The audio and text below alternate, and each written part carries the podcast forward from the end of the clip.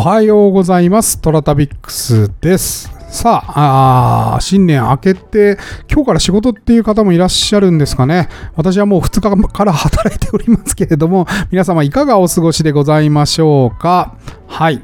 あのー、今日はですね、ちょっとAudeeが終演を迎えるということで、Audeeの話をねちょっと後ほどしようかと思っております。はいえー、いろいろ思うことがありますな。はいはい、えー、早速いきましょう。天に軌道があるごとく人それぞれに、えー、運命というものを持っております。この番組はフォロワーさんじゅうまんにん、日本全国を旅するインスタグラマートラタビックスが懐かしい街並みをご紹介したり、旅のよもやま話をすることで奥様の心の悩みを解決する番組でございます。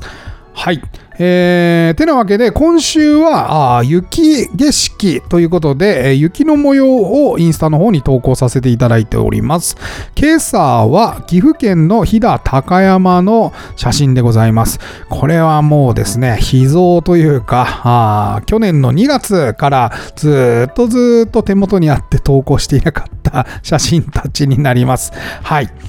あのー、飛騨高山に一泊した時の写真ですね。もうこの時はですね、えー、普通に氷点下行ってまして、もう道路がね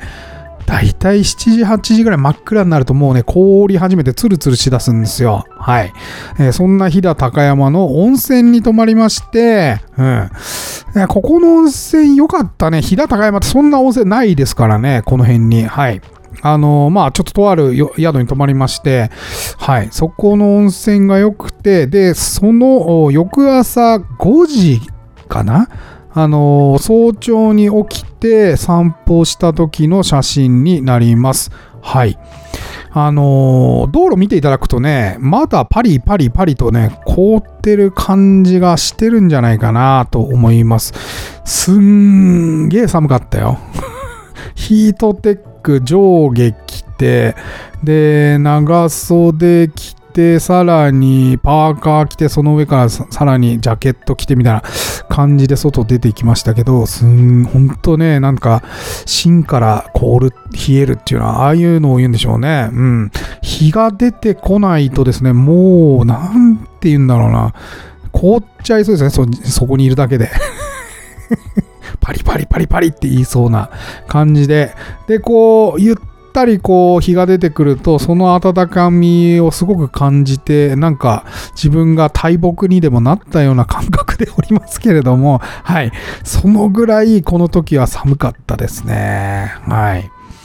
でまあ私はこの後、えー、車を走らせて白川郷に移動するんですけど、白川郷はもっとえらいことになってましたからね。はいその間確かスタバですね、飛騨高山のスタバに行って仕事したんですけど、飛騨高山のスタバも良かったね。なんかこうしんしんと降る雪を見ながらね、コーヒー手元に置いて、うん、で、えー、カチャカチャカチャカチャキーボードをねやって、そろそろ行かないと白川郷までたどり着けないんじゃないかなみたいなタイミングで出ましたけど、そんな遠くないんでね。はいそんな飛騨高山の写真でございました。はい。さて今日は、まあ、ちょっとしんどい話をしましょうね。えっと、Audeeね、今スタンド エフエム からお聞きになられてる方はちょっとわからない話なので改めて説明しますね。はい。なんで私が音声配信を始めたのかという話なんですけれども、えー、ちょうど昨年、昨年っていうかもう一昨年になっちゃうのか。あそうだね。えー、まあいちねんぐらい前ですね。うん。えー、一昨年のじゅうにがつの末にご連絡を急にいただきまして、はい。誰だろうなと思ったら、まあ、あ、とある人から連絡が来ました。うん。東京 エフエム のディレクターの方でしたね。はい。えー、で、うーん、ほん、なんか、音声配信のアプリをやるので、えー、アンバサダーとしてひゃくめい今集めてますということで、えー、トラタビックスさんも漏れなく参加いただけないでしょうかっていうような趣旨のメールだったんですね。はい。で、私ね、もうフォロワーが多いので、これ系の、なんていうのかな、新しい開発したアプリの参加してくださいみたいなこと多いんですよ。はい。で、アンバサダー登録はしたとしても、あんまりそのアプリにログインしたりはせずにですね、割と動向を伺ってます。はい。なぜかというと、あの、向こうとするとね、ただコンテンツが欲しいだけなんですよ。うん。で、あのー、まあ、そこがセンスがないなというか、例えばですよ、なんかインスタみたいなアプリを作ったとするじゃないですか。なんかユーザーが投稿して、はい。で、他のユーザーが見るみたいなアプリを作ったとして、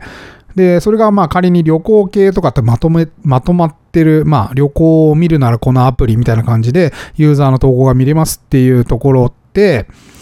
重要視してるのは、なんか、ね、一色単によくわかんない人たちが投稿するアプリよりも、ちゃんと編集が重要だと僕は思ってるんですよ。アプリの設計とか、なんかウェブマガジンとか、まあ編集ってそういうもんじゃないですか。本作るときもそうだけど、何を、何を伝えたいんだろうなとか、そのアプリを使ってね。うん、ただなんかいろんな人が投稿して見ればいいじゃんっていうだけならインスタで十分なわけですよ。はい。編集が入らないアプリってクソだと思ってるので、はっきり言うとね。だからなんかお誘いはよくあるんですけど、結構断ったり、まあ入っても使わなかったりとか、まあそれからなんかこういうね、商品投稿してほしいみたいなのもま、全く同じ話なんですけど、はい。なんかこう、ただ一色単に投稿すればいいっていう感じだったらあんま意味ないなと思って結構断りしてるんですね。で、東京 エフエム さんっていう冠がついてるので、まあどう、どう捉えればいいかなと思いまして、で、あの、ぜひ合わせてほしいって言ったんですよ、向こうに。話を直接伺いたいと伝えたら、あ、いいですよということで、プロデューサーの方にのご自宅にお伺いしたんですよ。はい。で、プロデューサーの、まあもう言ったら分かっちゃうから、もう言ったら分かっちゃうというか、もうね、長瀬さんですね。はい。元インスタグラムの社長さんです。はい。長瀬さんはもうレオンとかにも出てる雑誌のね、レオンとかにも出てるから超有名人なんですけど、あの、長瀬さんとそれからまああのディレクターの連絡いただいた方がいて、はい。で、たまたままあちょっと知り合いのつ、つながりで、なんか面白、話が面白い人いないですかみたいなことを、そのディレクターが聞いたところ、なんか僕の名前が上がったということで、直接連絡があったんですね。はい。で、あの、私、アプリの開発とか、ウェブマガジンとかも、なんか、立ち上げとか参加したりしたこともあるので、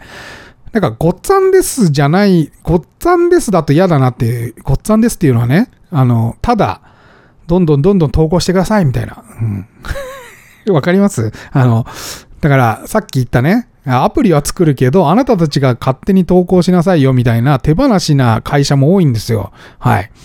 で、なんかそういう会社でね、音声配信、東京 エフエム が音声配信を一般ね、一般の方に開放するっていう意味とかね、えー、なんか重要じゃないですか。で、そこがなんかな、なんもなくて、ただなんか流行りそうだからやりますみたいな感じだったらお断りしようと思って、それで直接会いに行ったわけですね。はい。だからね、あの、プロデューサーのね、長瀬さんがめちゃくちゃ面白かったんだよね。うん。これう、なんか上から言ってるように聞こえるかもしんないけど、私の方がまだペーペーですからね。はい。ただなんかね、そう、あ、この絵面白そうだなと思って。うん。で、東京 エフエム の冠つ、まあ、あの、冠つけるし、まあ、詳しくは今、長瀬さんが話すって言ってたから、ちょっと俺待ってんだけど、長瀬さん、長瀬さん、長瀬さん話すって言ってたでしょ。あの、音声配信これからみたいな話をね、長瀬さんが、あの、配信するって言ってたんで、今、今週ね。はい。それを待ってるんですけど、あのー、そうなのよ。なんか、今後の音声配信とか、それから東京 エフエム の立ち位置からどう捉えてるかとか、あと、えー、マネタイズ、まあ、お金をどうやって作り出すかとか、なんかそういうことをいろいろ考えられている話を聞いてたのと、まあ、長瀬さんが面白かったんだよな。うん。それで、ああ、なんか、まあ、あの、ディレクターの方もですね、すごい好印象で、あ、なんか、この人たち面白そうだなと思って、だったら、まあ、無償で全部やりましょうと思いまして、やりますと二つ返事で返したんですけど、そっからね、だいいっかい放送したらめんどくさくなっちゃって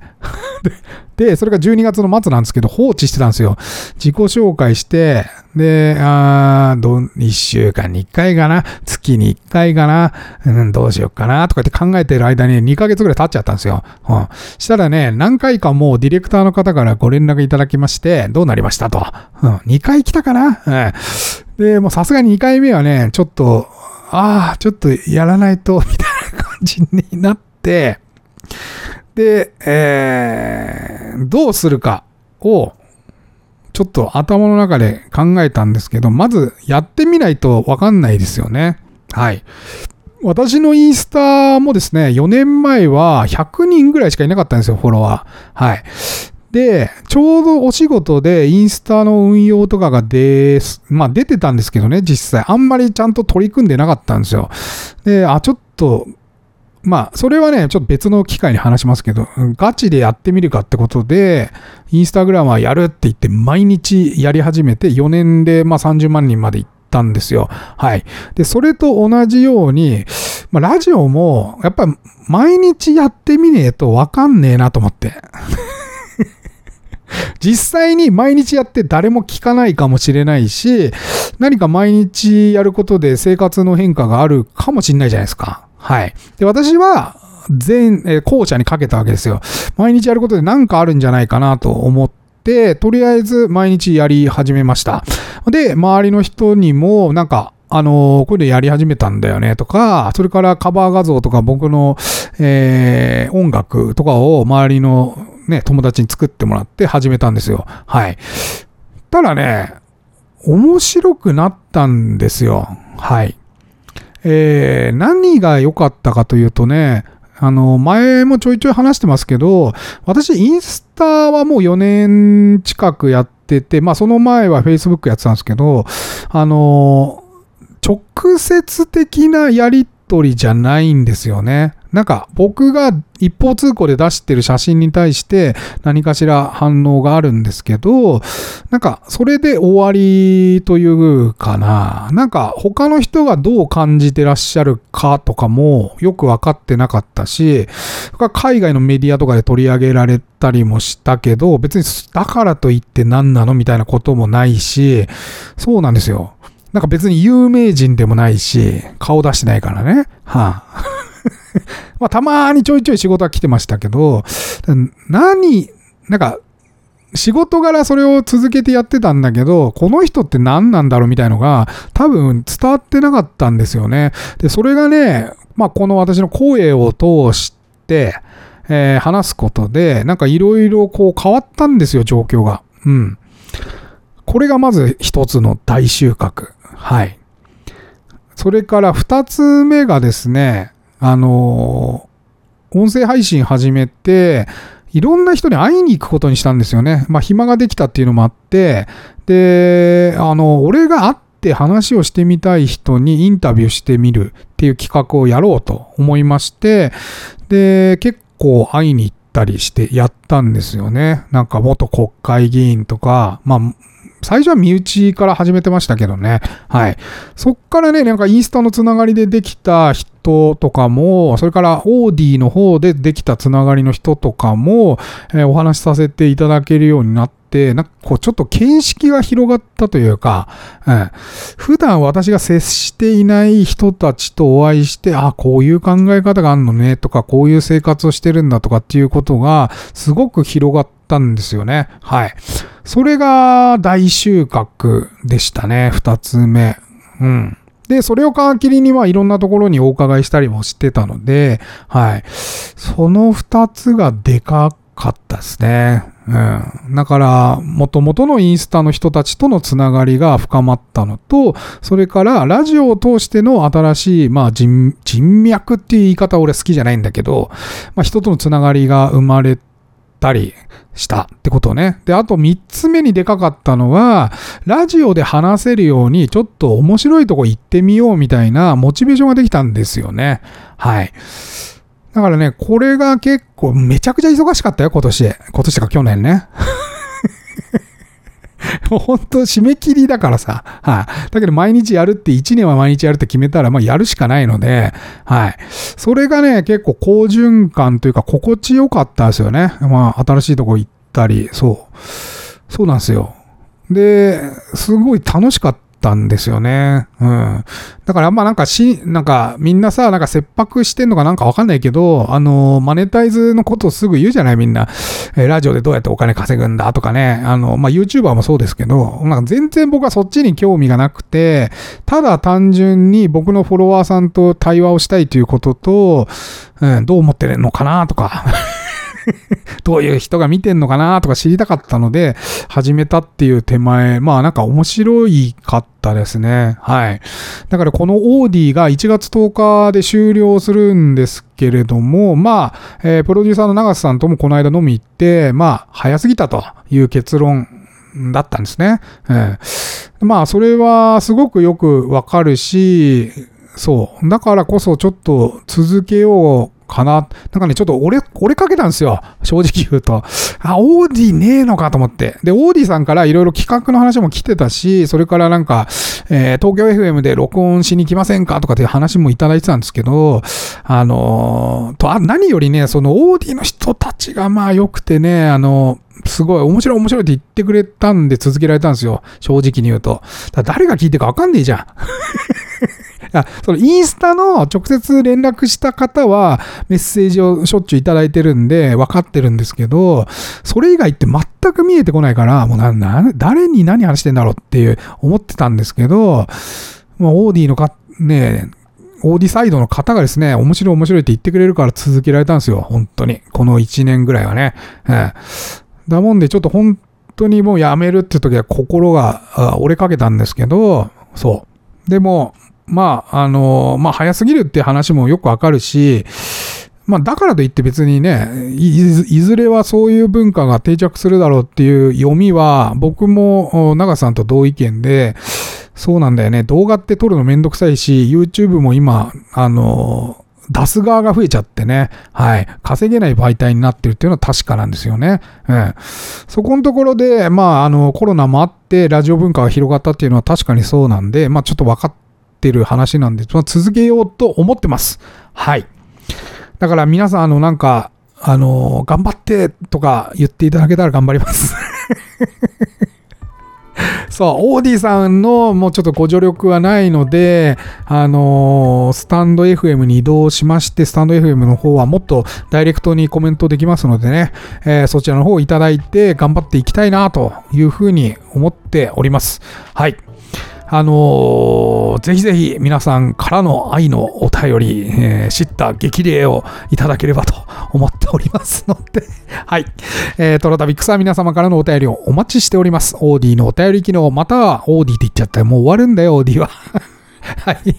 口癖になっちゃうね、一年やってるとね。はい。えー、今、お聞きのメディアのお便り機能、または私のインスタアカウント、トラタビックス トラタビックスに ディーエム またはコメントいただければと思います。えー、毎週月曜日にご紹介させていただきます。それでは、いってらっしゃい。